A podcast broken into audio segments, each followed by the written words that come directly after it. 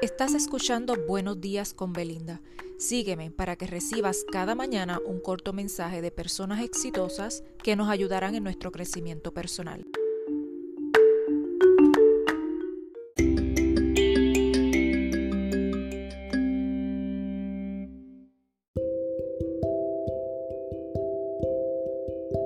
Recuerda seguirme, compartir y apoyarme con un me gusta para que cada mañana continúes recibiendo estos mensajes preparados con mucho amor.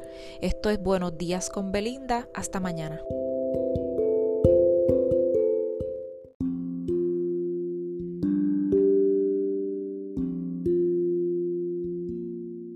Muy buen día. Hoy lunes les traigo un mensaje sobre transformación y este dice así.